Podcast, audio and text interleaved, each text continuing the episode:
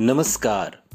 आप सुन रहे हैं द बॉलीवुड रेडियो और मैं हूँ आपके साथ आकाश।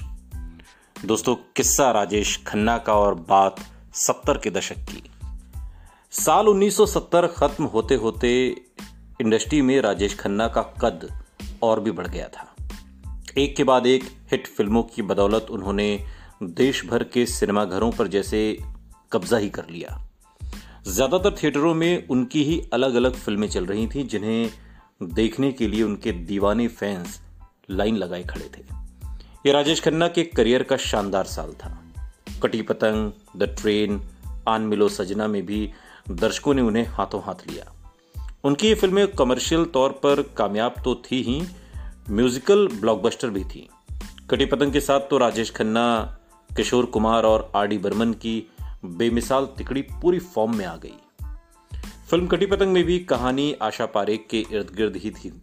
एक तरीके से घूमती हुई लिखी गई थी। लेकिन राजेश खन्ना का जादू इस महिला प्रधान फ़िल्म में भी सिर चढ़कर बोला। दर्शकों के ऊपर उनका सम्मोहन जैसे हर गुजरते दिन के साथ और बढ़ता जा रहा था।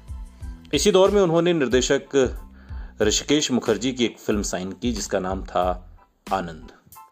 ऋषिकेश मुखर्जी ने उस जमाने के कुछ मशहूर एक्टर्स से आनंद के लीड रोल की बात की थी, लेकिन अंत में फैसला राजेश खन्ना के पक्ष में हुआ। अपने अनुशासन के लिए मशहूर ऋषिकेश आनंद की शूटिंग जल्द से जल्द पूरी करना चाहते थे। लेकिन राजेश खन्ना के पास तो स्क्रिप्ट पढ़ने तक का वक्त नहीं था। वो एक मशीन की तरह दिन रात काम में डूबे थे। ज़्यादा काम की वजह से वो बेचैन भी रहने लगे थे। और अपने एक इंटरव्यू में वो बताते हैं कि ये बात कोई नहीं जानता, लेकिन आनंद की शूटिंग मेरे करियर के सबसे व्यस्त दौर में हुई थी। ज़्यादा काम के दबाव से मैं बुरी तरह परेशान हो रहा था। लोगों को ये बताते बताते मेरा गला खराब हो चुका था कि मैं नई फ़िल्में साइन नहीं कर सकता। मगर किसी को कोई परवाह नहीं थी। किसी ने मेरी बात नहीं सुनी। अब मेरे पास किलो के हिसाब से फ़िल्में तो थीं मगर डेट्स नहीं थी। मुझ पर ज़्यादा काम लेने, अव्यवस्थित और लालची होने तक के आरोप लगे? मैं ऐसा नहीं था। मेरी परेशानी यह थी कि मुझे ना कहना नहीं आता था। जितने ज़्यादा फैंस के खत मुझे मिलते थे, मैं और ज़्यादा कंफ्यूज हो जाता था। यह अजीब बात है, लेकिन एक एक्टर का असली संघर्ष, उसकी कामयाबी के बाद शुरू होता है, क्योंकि उससे अपेक्षाएँ बहुत ज़्यादा बढ़ जाती हैं। सालों बाद राजेश खन्ना ने अपने एक इंटरव्यू में इन तमाम बातों का ज़िक्र किया।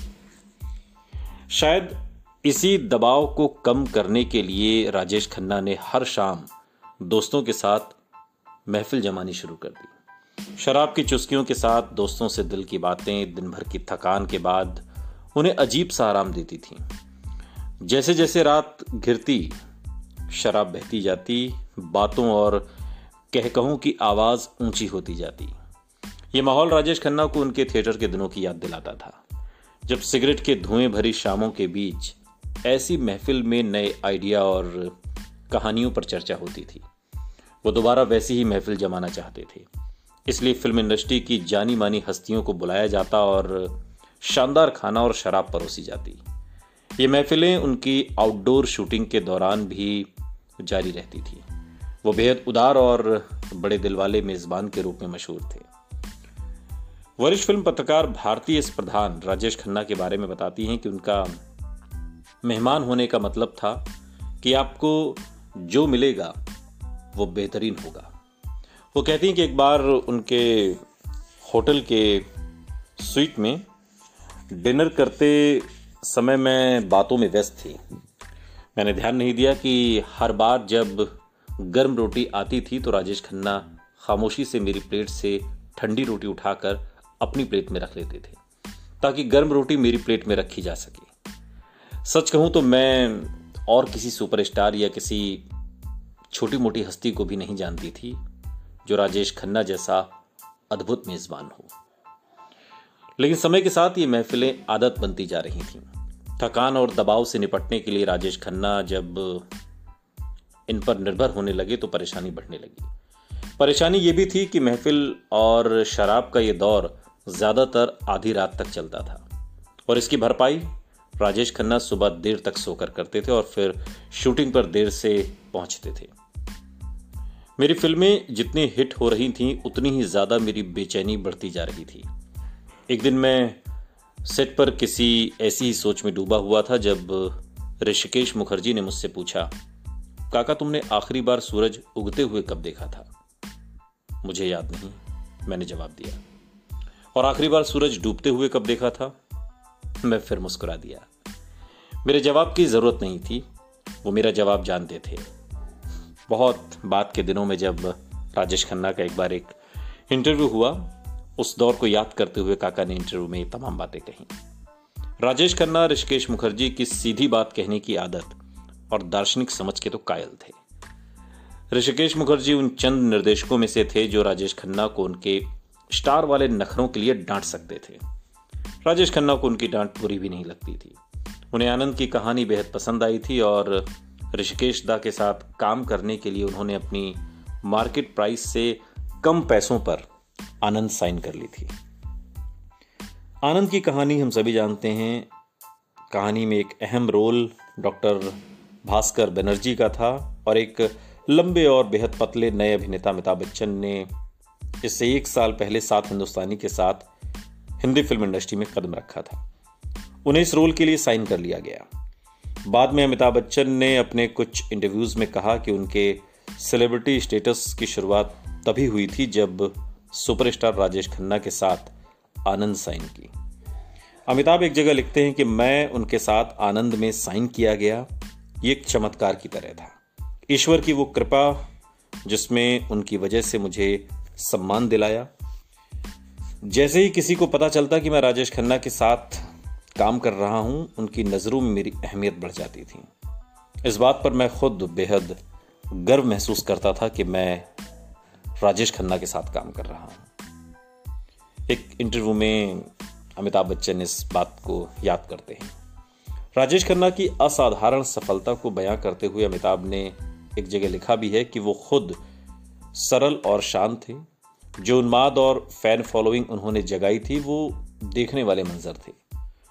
1970 के दौर में उनके फैंस स्पेन में, स्पेन से उनसे मिलने आए थे और ऐसा पहले कभी हुआ नहीं था कि कोई विदेश से कोई फ़ैन यहाँ मिलने आए बम्बई और अपने ट्रेडमार्क राजेश खन्ना कुर्ता पैजामा में वो हमेशा किसी घरेलू लड़के जैसे दिखते। और ऐसे कि हर लड़की जिसे अपनी माँ से मिलवाना चाहे, लेकिन इन सब के बीच भी उनका अपना एक अलग आकर्षण था। ये बातें अमिताभ बच्चन ने राजेश खन्ना के लिए कही। आनंद की ज़्यादातर शूटिंग बम्बई के मोहन स्टूडियो में हुई। ऋषिकेश मुखर्जी ने तकरीबन एक महीने में ही फ़िल्म की शूटिंग पूरी कर ली थी। आनंद में अहम किरदार निभाने वाले वरिष्ठ अभिनेता रमेश देव ने शूटिंग के पलों को याद करते हुए बताया कि उस दौरान राजेश खन्ना अलग अलग फ़िल्मों की शूटिंग में इतने ज़्यादा व्यस्त थे कि उन्हें पूरी तरह अंदाज़ा ही नहीं था कि आनंद के डेट्स किस तरीके से मैनेज हो रही है, आनंद के सेट पर हो क्या रहा है। रमेश की पत्नी सीमा देव का भी आनंद में खास रोल था। सीमा बताती हैं कि शूटिंग के दौरान राजेश खन्ना को गीत के बोल याद नहीं रहते थे, इसलिए एक प्रॉम्प्टर उन्हें बोल याद दिलाने के लिए बैठाया जाता था। वो हर लाइन को सुनते थे और फिर अपने होठ हिलाते थे।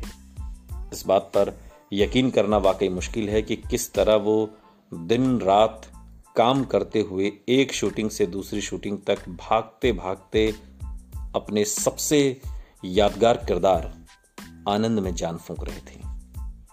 सेट्स पर राजेश खन्ना के देर से आने की आदत को याद करते हुए रमेश देव कहते हैं कि आनंद की शूटिंग पर जब वो देर से आते थे तो ऋषिदा बहुत गुस्सा होते लेकिन ऋषिदा कहते थे कि पहले राजेश खन्ना को उसका सीन करने दो, फिर गुस्सा करेंगे। वरना सीन खराब हो सकता है। राजेश खन्ना सीन को इतनी अच्छी तरह निभा देते थे कि सीन के बाद ऋषिदा उनसे कहते थे, तुमने इतना अच्छा काम किया, जाओ, तुम्हारे सौ गुना माफ़। 1970 के अंत तक राजेश खन्ना का रुतबा और भी विशाल हो गया था। कहा जाता है कि इस दौर में धर्मेंद्र ही ऐसे स्टार थे जो राजेश खन्ना के स्टारडम की आंधी से हिले नहीं थे। उनके अलावा फ़िल्म इंडस्ट्री में कई साल से जमे जमाए राजेंद्र कुमार, शमी कपूर, मनोज कुमार जैसे स्टार अचानक से ढलान पर आ गए। दिलीप कुमार, देवानंद, राज कपूर के तिकड़ी का जादू अब भी बरकरार था और कई सालों से इन्हें देखते आ रहे इनके वफादार फैंस ने इनका साथ अभी छोड़ा नहीं था। लेकिन ये भी फ़िलहाल चुनिंदा फ़िल्में कर रहे थे। संगीतकार आर डी बर्मन की जीवनी, R D Burman, the man, the music के लेखक अनिरुद्ध भट्टाचार्य जी और बालाजी विठल के मुताबिक राजेश खन्ना का एक स्टाइल चल निकला था और वो बड़ी समझदारी से उसी फॉर्मूले पर चलते रहे। उन्हें इस बात से भी भरपूर मदद मिली कि वो हिंदी फ़िल्मों के बेहतरीन टैलेंट के साथ काम कर रहे थे। चाहे वो ऋषिकेश मुखर्जी हों, राज खोसला या शक्ति सामंत जैसे निर्देशक हो, या फिर सलीम जावेद और गुलजार जैसे लेखक, या फिर वो संगीतकार जो उस दौर में अपने सृजनात्मकता की चोटी पर थे। सही मायने में जिस दौर में राजेश खन्ना टॉप पर रहे, उनकी फ़िल्मों की सबसे बड़ी खासियत उनका उत्कृष्ट संगीत था, जो म्यूज़िक था। हिंदी सिनेमा के कुछ सबसे यादगार गीत राजेश खन्ना पर ही फिल्माए गए और ये सभी गीत उसी दौर से हैं जिसकी शुरुआत आराधना से होती है। राजेश खन्ना के साथ उस दौर की कुछ फ़िल्मों में काम करने वाले लेखक, गीतकार जावेद अख्तर अपने एक इंटरव्यू में बताते हैं कि उन्नीस सौ उनहत्तर से उन्नीस सौ बहत्तर तक रेस में एक ही घोड़ा दौड़ रहा था और उसका नाम है राजेश खन्ना। उस दौर में जावेद अख्तर के जोड़ीदार रहे लेखक सलीम खान ने राजेश खन्ना की अद्भुत सफलता को बड़े दिलचस्प अंदाज में बयां किया। वो कहते हैं कि वो आज तक का सबसे बड़ा स्टार था। सलमान खान, शाहरुख खान और भी बहुत स्टार्स आए। लेकिन उसका जो फेस था, उन्नीस सौ उनहत्तर से उन्नीस सौ बहत्तर तक, उसने जिस ऊंचाई को छुआ, वहाँ तक कोई पहुँच ही नहीं सका। मिसाल के तौर पर नदी में पानी का उफान नापने का जो खंबा लगा होता है, जो बताता है कि यहाँ तक पानी आया था, उफान के वक्त यानी पानी का जो सबसे ज़्यादा ओवरफ्लो हुआ था, वो कहाँ तक गया था? वो निशान का एक स्केल बन जाता है। तो राजेश खन्ना जिस ऊंचाई तक पहुँचे, उस निशान तक कोई अभी पहुँच ही नहीं सका है। हकीकत यही है। हिंदी सिनेमा में इतने कम समय में राजेश खन्ना को मिली ये सफलता। इतनी अविश्वसनीय और चमत्कारिक थी कि उनकी तूफानी कामयाबी के लिए एक नए लफ्ज का इस्तेमाल किया जाने लगा। The phenomena. सुनते रहिए। द बॉलीवुड रेडियो सुनता है सारा इंडिया।